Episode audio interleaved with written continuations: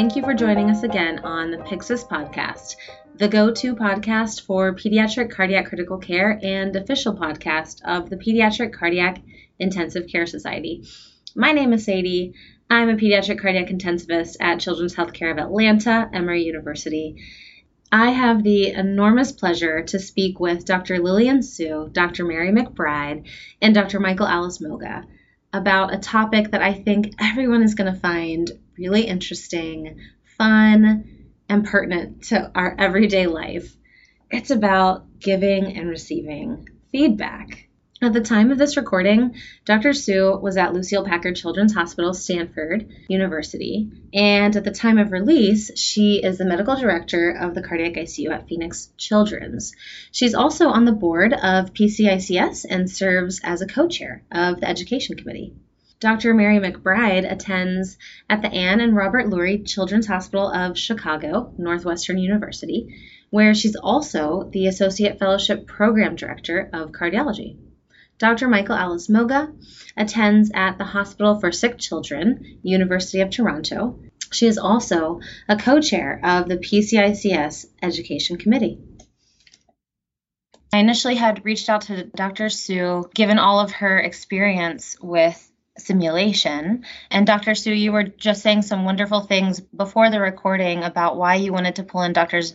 McBride and Dr. Moga. If you could repeat some of those to our listeners about their expertise in the field and what they add. Yeah, absolutely, Sadie. Thank you so much for inviting us to talk about this subject. This is something I think Michael Alice, Mary, and I spend a lot of time thinking about. And specifically, we as three people who do a lot of simulation in the cardiac intensive care unit, I think end up thinking about debriefing and feedback and facilitation a whole lot. And so when you had approached me about doing a dedicated podcast about some of the themes that we had talked about in the previous podcast when Lindsay Justice and I were talking about our humanness session at PCICS 2020, I immediately thought of Michael Alice and Mary to really complement me and this discussion. And specifically, I think Mary really highlights the academic rigor of education and educational theory currently in the US at least educational system. And I think she's really pursued the path of um, pursuing a lot of she's has a master's in education and really comes at it at a much more formal way than I would say myself at least. And I think she will really complement this discussion, not just from a simulation perspective, but being in the throes of um, academic, rigorous edu- the educational system at Northwestern. And um, I'll let Mary talk a little bit about her recent promotion, um, which I won't do justice. Um, but I'll tell you a little bit about why I chose Michael Alice. And Michael Alice is actually pursuing an MBA. And I felt that her approach from kind of the business side of things would be really, really helpful to this discussion as well. Because I do think that the business and finance world have a lot of great literature in how we should be giving feedback and some of the studies that have come out of their literature. And then I was saying how I've been fortunate enough to pursue a lot of research with people who are more from the industrial and organizational psychology and organizational behavior kind of field. So I think between the three of us, we come at feedback from three different ways, but hopefully complement each other. Mary, I missed your formal title that you just recently got promoted to. So maybe if you could just comment on that. So I recently took over a group at Northwestern University Medical School, which carries the name the Feinberg School of Medicine. And so the group is the Feinberg Academy of Medical Educators. And so it's a group of people that serves to both reflect um, and highlight the educators on campus who are going above and beyond, um, and then also to promote uh, medical education at a specific level campus wide. So I'm a, the director of that group. So I develop programming to basically to create faculty development as it relates to being a good teacher in the in the clinical realm. Thank you for um, each bringing your unique perspective and experiences to enrich our conversation. And hopefully, this can be a time where we can all be introspective um, as listeners and participants and learn from each other, from research, from past experiences, to have hopefully tools to be able to um, participate in education of our trainees and also of ourselves in a more I think meaningful way in a more rich way. I I think there's a, sometimes a lot of baggage around the word feedback and it can be really uncomfortable to give feedback especially when you want to communicate something that might have been awkward. You know, as much as we try to be really conscious about giving feedback and complete a week of service with someone, we try to make it a priority and to show up and give feedback directly and critically we're not often taught about how to give feedback. You know, there's a couple of theories, the feedback sandwich and things like that, but we don't really get a chance to dissect it, how to give feedback in a meaningful way. And that feedback can be different than instruction and teaching, right? That feedback is your perception of someone's performance. Each person, as they perceive the situation, is going to be their own source of truth. Each person sort of brings their own experience, to the situation and their own interpretation to the situation how is that understanding that your perception coming from your worldview might actually be a barrier? So many good points and comments to unpack in, in that initial statement. I, I'm going to kind of focus on a couple that really jumped out to me and resonated. The first one was this feedback sandwich. It's one of the classic things, we've all heard it. It's how I remember I was taught how to give feedback when I was initially kind of coached on how to give feedback to people. And you always also realize it when you're getting feedback, you're like, oh, I'm getting the sandwich now. So now we're in the bread part, and then we're going to get at the meat or vegetables, whatever you may want in your sandwich. And, and so I think in some ways, you know, there's some literature out there that that classic feedback sandwich might be a bit confusing for people and it also, the interpretation of that sandwich depends on the person you're talking to. So if you're talking to someone who is super, super confident to the point of being a bit overconfident, they're actually not going to focus on some of that more constructive feedback that you're going to give them. All they're going to hear are the positive things at either end someone who's looking at it from a bit of a different, more self critical lens, which I think tends to be oftentimes more common for healthcare providers. They're not going to hear the positive, especially when they know you're giving them a sandwich. They're like, I'm just waiting to hear how I could have done better. And I'm waiting to hear the quote unquote criticism, which is how they frame it in their head as opposed to you know, these are just things that I'm just giving you feedback to help you get better. Framing all feedback as this is, I'm describing what I saw. So I'm describing some behaviors that I saw, not inferring personal traits from that. A lot of times we infer something about the human and something about who you are by how you behave, which sometimes line up and sometimes they don't. So taking that step back and saying, here's the performance that I recognized, here are the behaviors that I saw, and making it very clear that I am not judging you as a human being right here. I'm not going to say, wow, you know, you did this. And so I think that means you're super lazy and you just don't care about what you're doing. So removing that judgmental kind of language and it can make people feel a little bit more um, comfortable and always framing it as listen, we're going to do this feedback session to talk about something that has happened or something, you know, how we've interacted, and then frame it as how are you going to take this and how can we then come together to talk about how we can improve things the next time? Um, it, it's kind of, to me, some of the, the strongest ways of kind of rejigging that anxiety that almost I think everyone has in giving and receiving feedback. Yeah, that segues me beautifully. Thank you, Michael.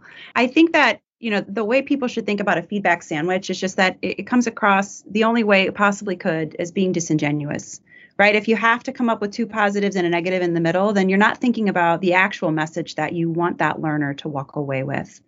And so i wanted to make that point. I also wanted to say that it is my opinion that feedback is best delivered in a conversation in all of the ins and outs and in betweens that happens between a social connection, depending on what that connection looks like.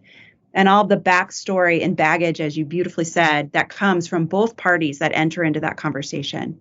And so while the medical system is set in a way that the vast majority of feedback that people receive come through some sort of software that provides written assessment and written feedback, um, I actually think that that's a huge failure on our parts. And so taking the time, which none of us feel like we have enough of, uh, to sit down with a learner who you care about, who you can demonstrate that you care about, unequivocally so, will be the most meaningful for them.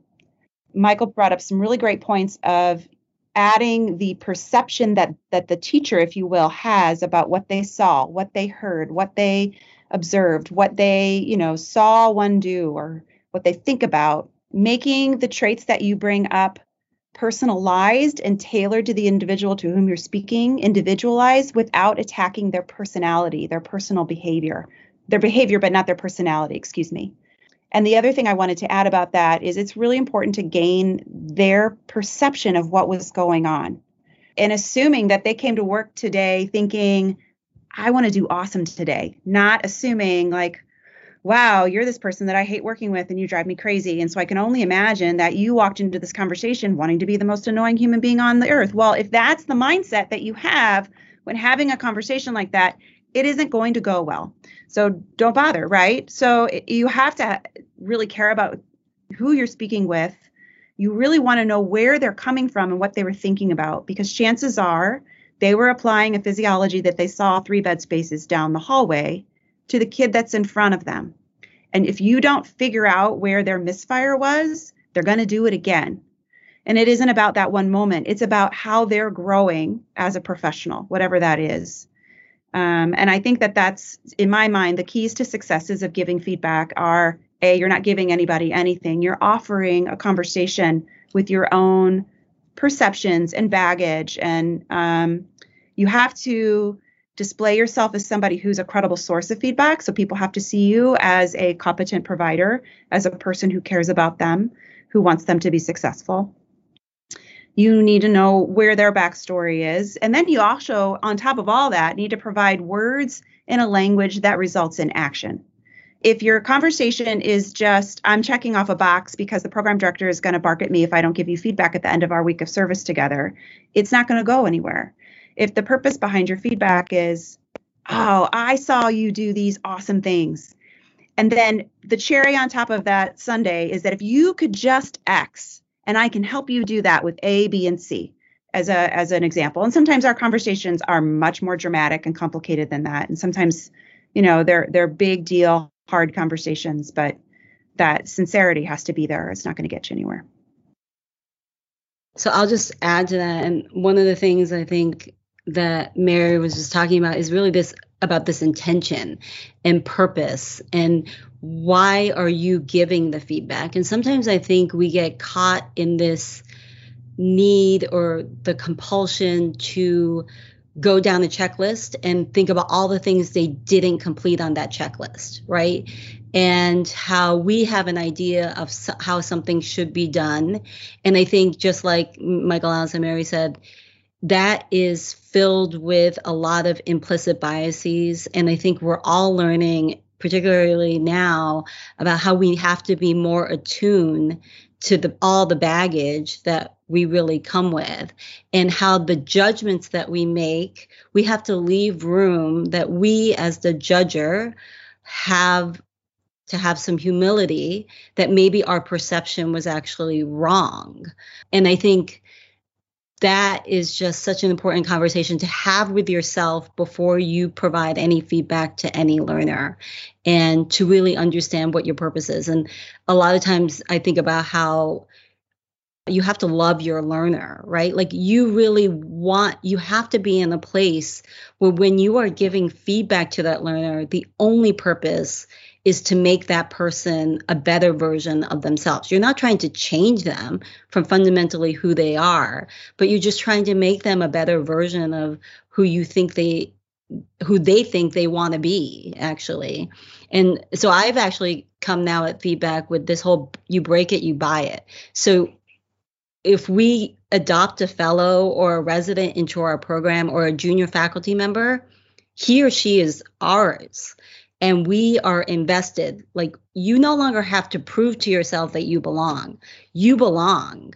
And now we just have to figure out ways to help you and facilitate that transition to either becoming a new fellow or a new faculty member and to focus on that. And the only other point about feedback that I think is important, specifically talking about the feedback sandwich, is people constantly reject anything negative, right? Their defenses go up and things like that. So I think a more productive way is to really build upon the positive. So when someone is really struggling, you can't just say, well, you, are still not doing that. You're not doing that. We need you to do that. Instead, you should focus on what it is that they do really, really well, right? And then build them up on that and then try to see how the things that you need them to start to be able to do, the skills that they're still lacking, can be built upon the foundation that they already have. And I love this idea that Mary brought up about making it so personalized and so unique to the person that you're really individualizing that sort of feedback to say, I see that you do X really well. And um, next time you may want to do XYZ to build upon that skill. Thank you. That is a lot of really good comments. Hey, listeners, we are going to take a quick break to hear from one of our official Pyxis sponsors. This episode was brought to you by nationally ranked Johns Hopkins Children's Center, who is the birthplace of pediatric cardiology and the historic Blue Baby operation. From birth to adulthood, the Blalock Taussig Thomas Pediatric and Congenital Heart Center treats all patients with congenital and acquired heart disease. Their comprehensive congenital heart program provides the full spectrum of care for patients and families, including congenital heart surgery, heart transplantation, and ECMO and VAD. Their 12 bed cardiac ICU is the only one of its kind in the state of Maryland, offering comprehensive cutting edge procedures for treating pediatric heart disease. Johns Hopkins provides comprehensive advanced cardiology services, including pediatric cardiac cath, complex heart rhythm problems, pediatric cardiac anesthesia, congenital heart surgery, fetal cardiology, general pediatric cardiology, and cardiogenetics.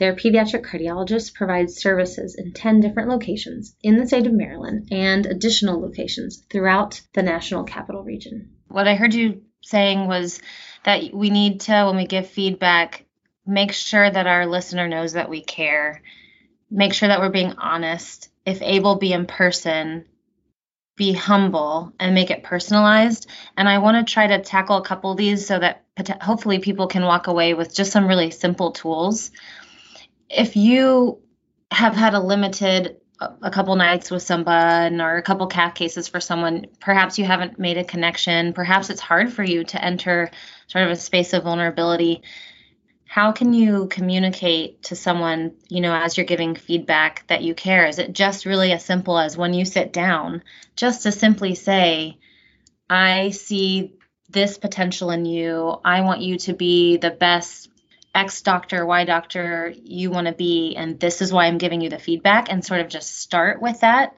Or are there other ways you can convey that you're being sincere? I can start this, and I, I would say the biggest gift that you can give a trainee is your time. And I think first of all, when you want to be perceived as caring, I think you have to make a mental check check in with yourself and say, do I really care about this person? Am I coming to this conversation with real care? Because I think we can't deny that there are going to be certain trainees or learners that we just don't really understand. And getting to that place of truly caring about them may be more difficult for certain personalities and certain people than others. I think that's just a reality that we as educators need to admit to ourselves. And so I think when you set aside time for them, again, it shouldn't just be about checking it off the box, but making sure that you are at a place where you want to give them 30 minutes to get to know who they are and where they're coming from and who they actually want to be, what they actually want to accomplish in this rotation or fellowship or residency, whatever it is that is. And then you giving advice about how you best think you can help get them there. Yeah, I think that the, you know, the stereotypical learner who cardiac intensivists are working with are going to be our fellows. Some institutions, it's going to be residents, maybe our advanced practice providers, maybe our bedside RNs, maybe each other. Um, you know, as is my role at Northwestern, I work with educators in, in every, you know, clinical world. And so sometimes for, for those people, not in my world, but sometimes it's a medical student who shows up in afternoon clinic and is there for one, you know, one afternoon. And so the point I'm getting at is that certainly an educator will have a more credible message delivered to a learner if they've known them for a longer time frame. And so a learner who's a fellow, if you will, for a year or three years or five years or however long they're work, working with you at your institution is going to carry a different amount of weight than you know the poor medical student who's trying to get a taste of everything who shows up for an afternoon or a morning of rounds.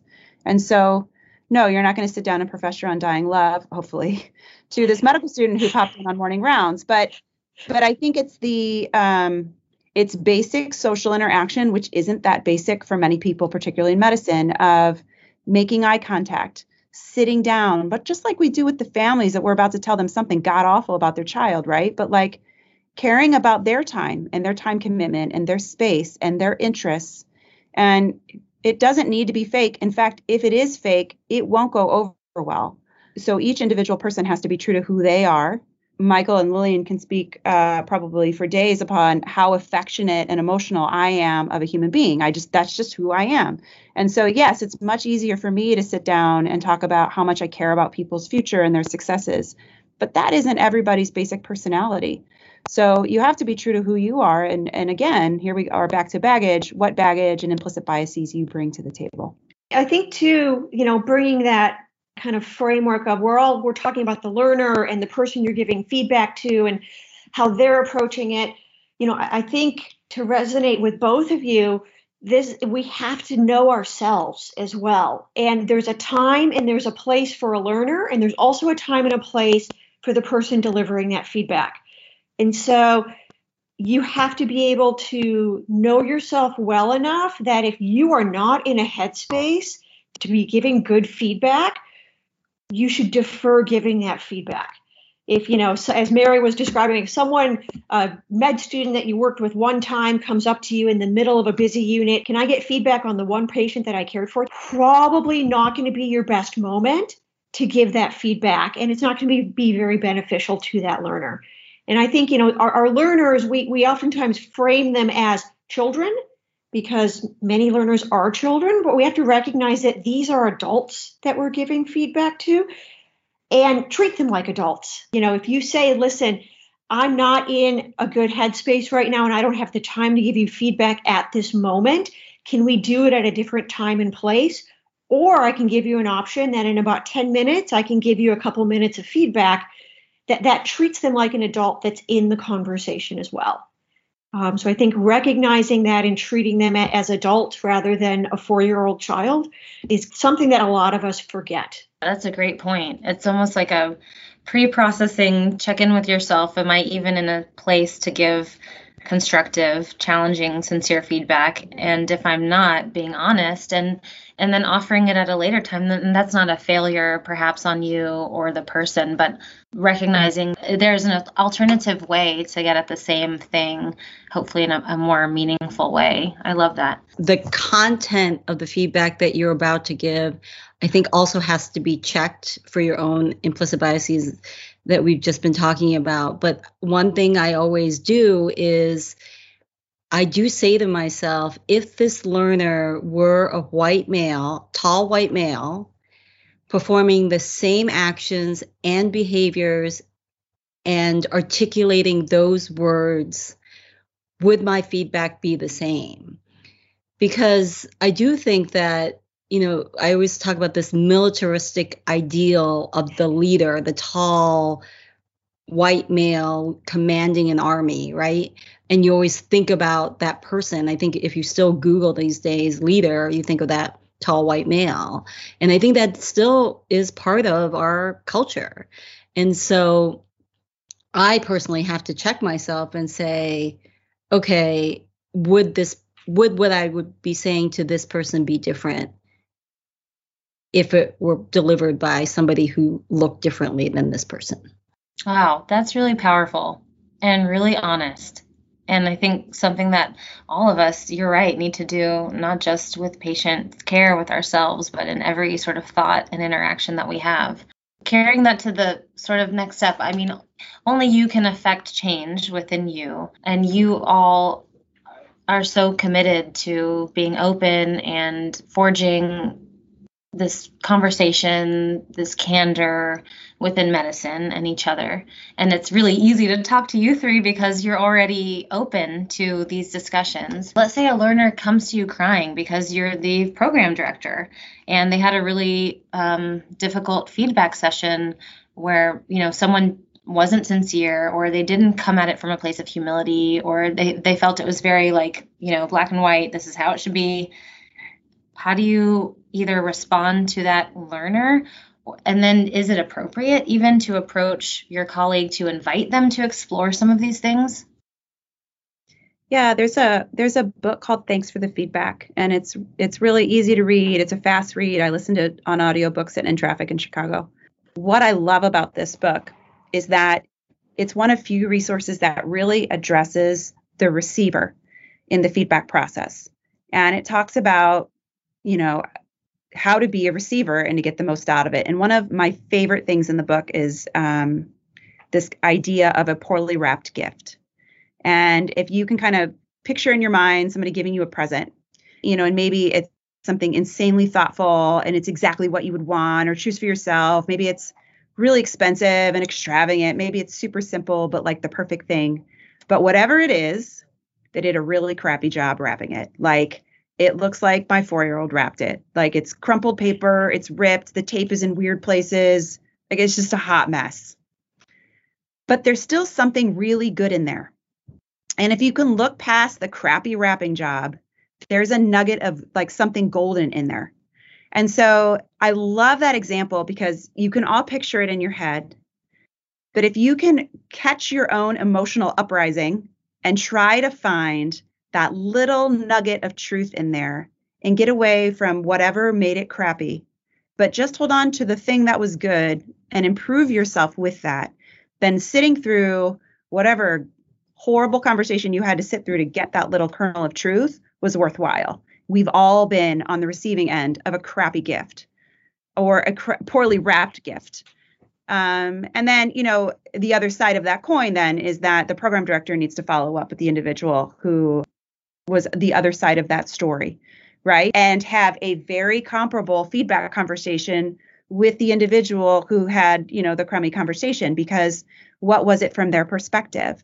And what did they say? Do they even remember what they said? What point were they trying to get across? And how do you make them then better at giving feedback based on what the recipient told you and what the giver uh, had to say for themselves? You know, approaching all of these feedback sessions, we talk about it as if it's a one way street. I am delivering information to you. And that is pretty much the exact wrong way to go about this. As Mary said, these are all conversations. And so you need to approach these conversations by actually, it's one of my favorite quotes you have to listen, not planning your response, but with the purpose of actually understanding what the person is telling you. So it's more of an active listening that you, you need to engage and be somewhat truly curious. You're going you're going in with your agenda, you know, the checklist. Here's the three things that I want to tell you. But I'd sprinkle in a little bit, more than a little bit often, of curiosity. How was that for you? How did how do you think that went? Because that can get you an idea of their frame, which can then actually help you tailor your feedback in a much more productive way and then I would argue too, same as Mary, that if you're not giving feedback to the person giving feedback, then what's the point? My bet is is that that person didn't get go into that feedback session saying, "Oh my god, I hate this person. I want to make them cry today so they know how awful they are." And so if they don't if you don't know the repercussions of your actions, you can't then have that self-reflective moment if that person did approach the interaction with more of a malicious intent, that's a whole different conversation. And I think we should just make sure that we clarify that for some things, there are facts, right? There are there's actual physiology, there's biology, there's things anatomy that relevant to our patients that are going to be right or wrong. There is going to be some facts that you couldn't look up in the textbook that your learner got wrong. And I do think it's important that as we talk about all the ways that we give feedbacks and the human aspect, we don't lose sight of the fact that we have a ethical and moral obligation to our patients to make sure that we're training trainees not just to feel good about themselves and feel good about getting feedback, but ultimately to get them to a place where they will serve our patients to the best of their capability. And it has to reach some standard, some threshold of being good enough. And I do think we don't compromise those standards. We don't compromise the quality you know, a lot of people talk about Amy Edmondson's work and psychological safety, right? Being in a space where you can actually have these kind of honest conversations. And I think a little, a lot of people misinterpret Amy Edmondson's work about psychological safety, thinking it's all about being nice. Well, you're not actually in the learning zone if you're just being nice you're actually in the learning zone if you're at a safe space, but also holding people accountable to a very, very high standard, which is what we have to do in the pediatric cardiac unit because our patients are so fragile. And just coming at it from a place of there are going to be some things that are stylistic, but then there are going to be some other things that we know either from past experience or its actual physiology and anatomy that is right or wrong. Great point, Lillian. I just want to add to it that like just because you're giving somebody feedback or having a feedback conversation with them and they cry, that doesn't mean that you were in the wrong. They can cry. They can cry all they want. That's okay. Eh, but it, it depends on, you know, what what is it how are you delivering it and what are you saying and are you being honest and are you maintaining societal you know professional values and goals and the the high level care that we all want for our patients right that there's no substitute for that this isn't okay, we'll wrap everybody up in cotton and give them a trophy and tell them they're amazing. There's a time and a place for that, but it isn't every moment. Yeah, and, and I think too that's particularly a problem with the high performers. Mm-hmm. My God, you did so phenomenally well. Here is the 150 things that you did that I wish everyone else did too. And it, they tend to be also very, very self critical. And so mm. they may have these very heightened emotional responses to being told, here's what you could have done better. Because mm-hmm. they're so used to being perceived as being perfect and being that number one performer that Mary's right. They they may here, you know what, here's what you did really well, and here's what I want you, what I think you should be able to do next. Here's that next challenge that you should be able to tackle and they completely fall apart when they get that kind of feedback. And so helping them see that once again, I'm not calling you a bad person, but I'm actually doing a disservice if I don't try and help you be better. Because if, if you're stag, if you're going to just start stagnating, then I actually really don't care about you, to be honest with you. Yeah, I think that really brings up a good point about the dangers of being perfect and success too early.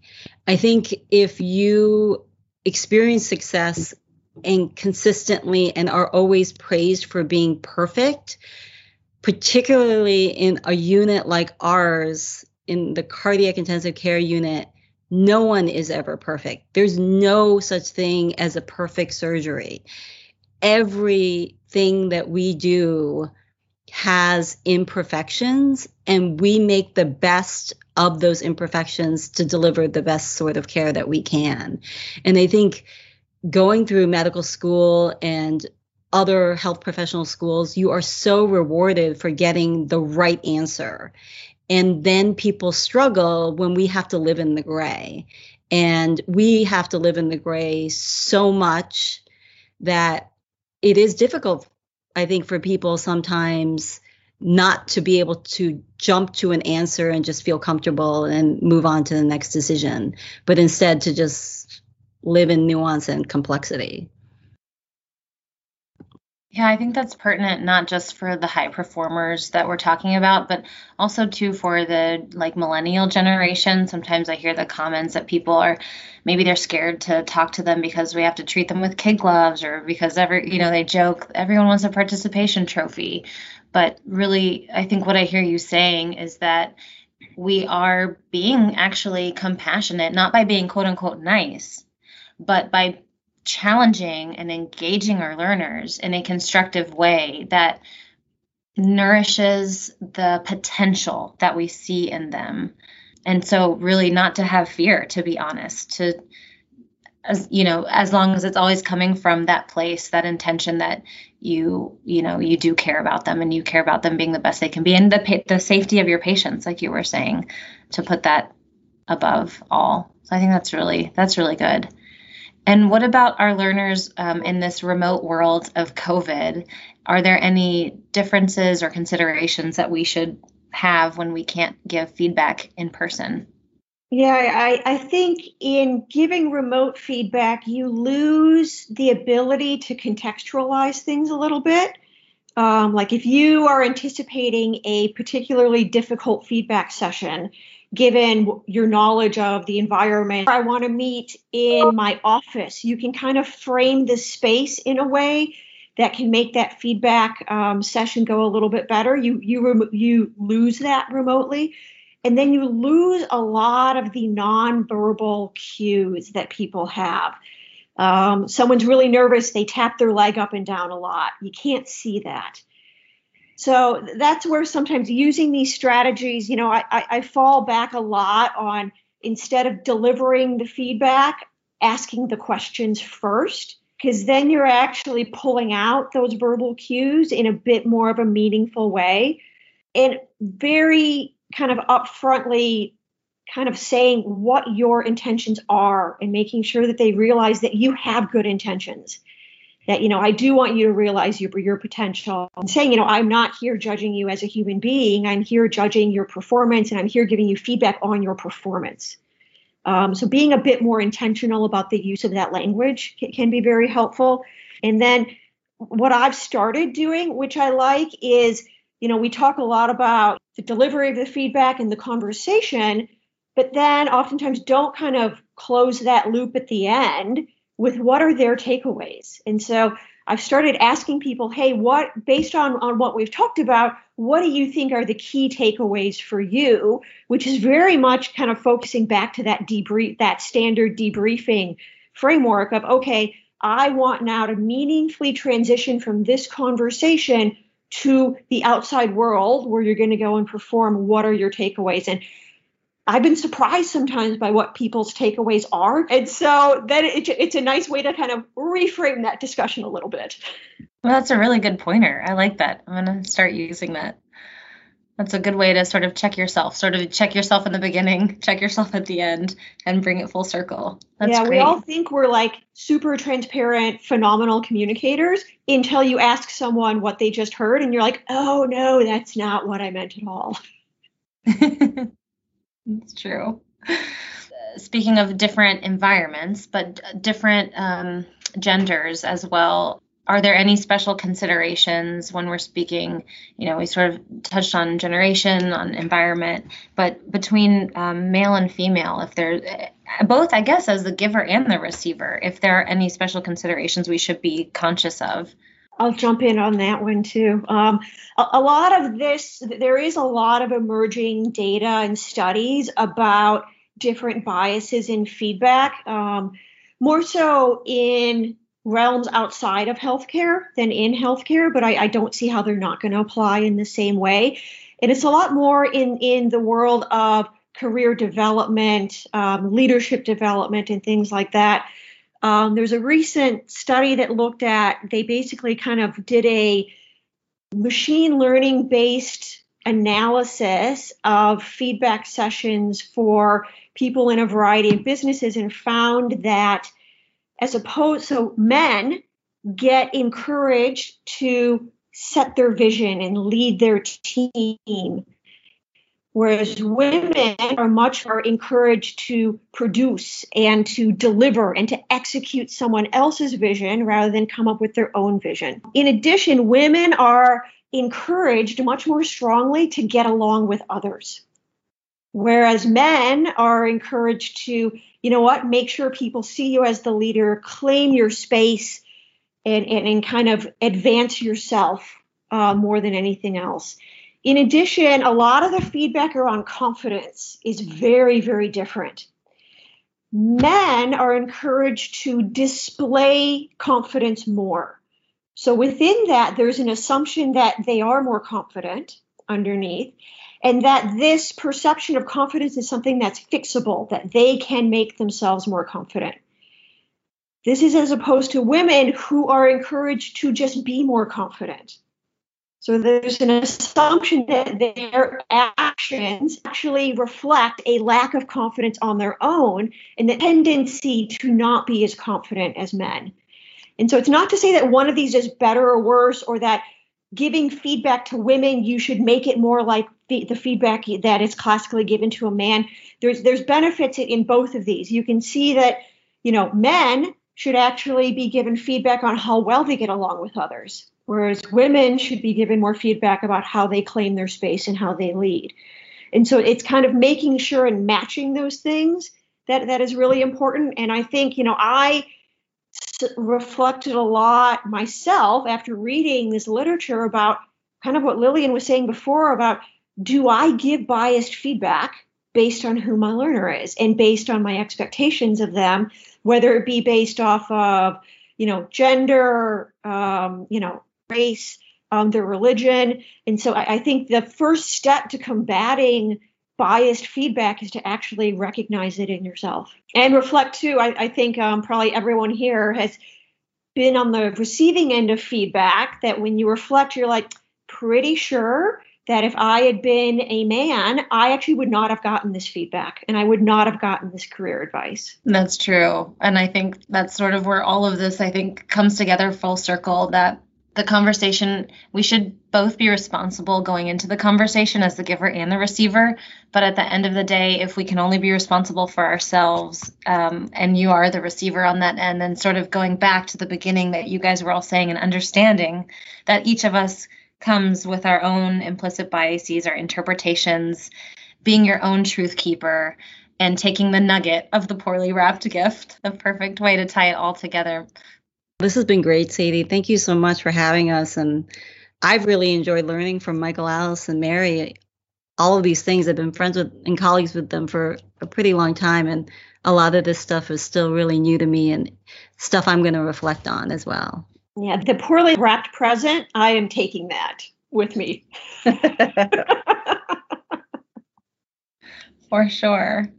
Well, thank you. Thank you so much. Mary, Michael, Alice, Lillian, you three are inspirational to me. I find you all three to be radiant, to be candid, to be kind, to be honest. And I appreciate all of these pearls and nuggets that you have shared from your own experience. I will take them as well with me and I I wish for others to be able to enter into this conversation and this space of introspection and and honesty so that we can all grow together. So thank you very much for leading the way. Thank you, Sadie. Thanks, Sadie. Thanks for having us. This thank was fun. You, thank you. Yeah. it was fun. Thank you very much. To all of our listeners, thank you for listening to the PCICS podcast. Please don't forget to follow us on Twitter, Facebook, and Instagram, and subscribe to this podcast on Apple Podcasts, iHeartRadio, Spotify, or wherever you listen to podcasts please visit our website, pcics.org, where you can find more information about how to become a member and enjoy up to date information on educational resources, meetings, job listings, and much more. The song I Don't Know by Grapes was used under a Creative Commons 3.0 attribution license.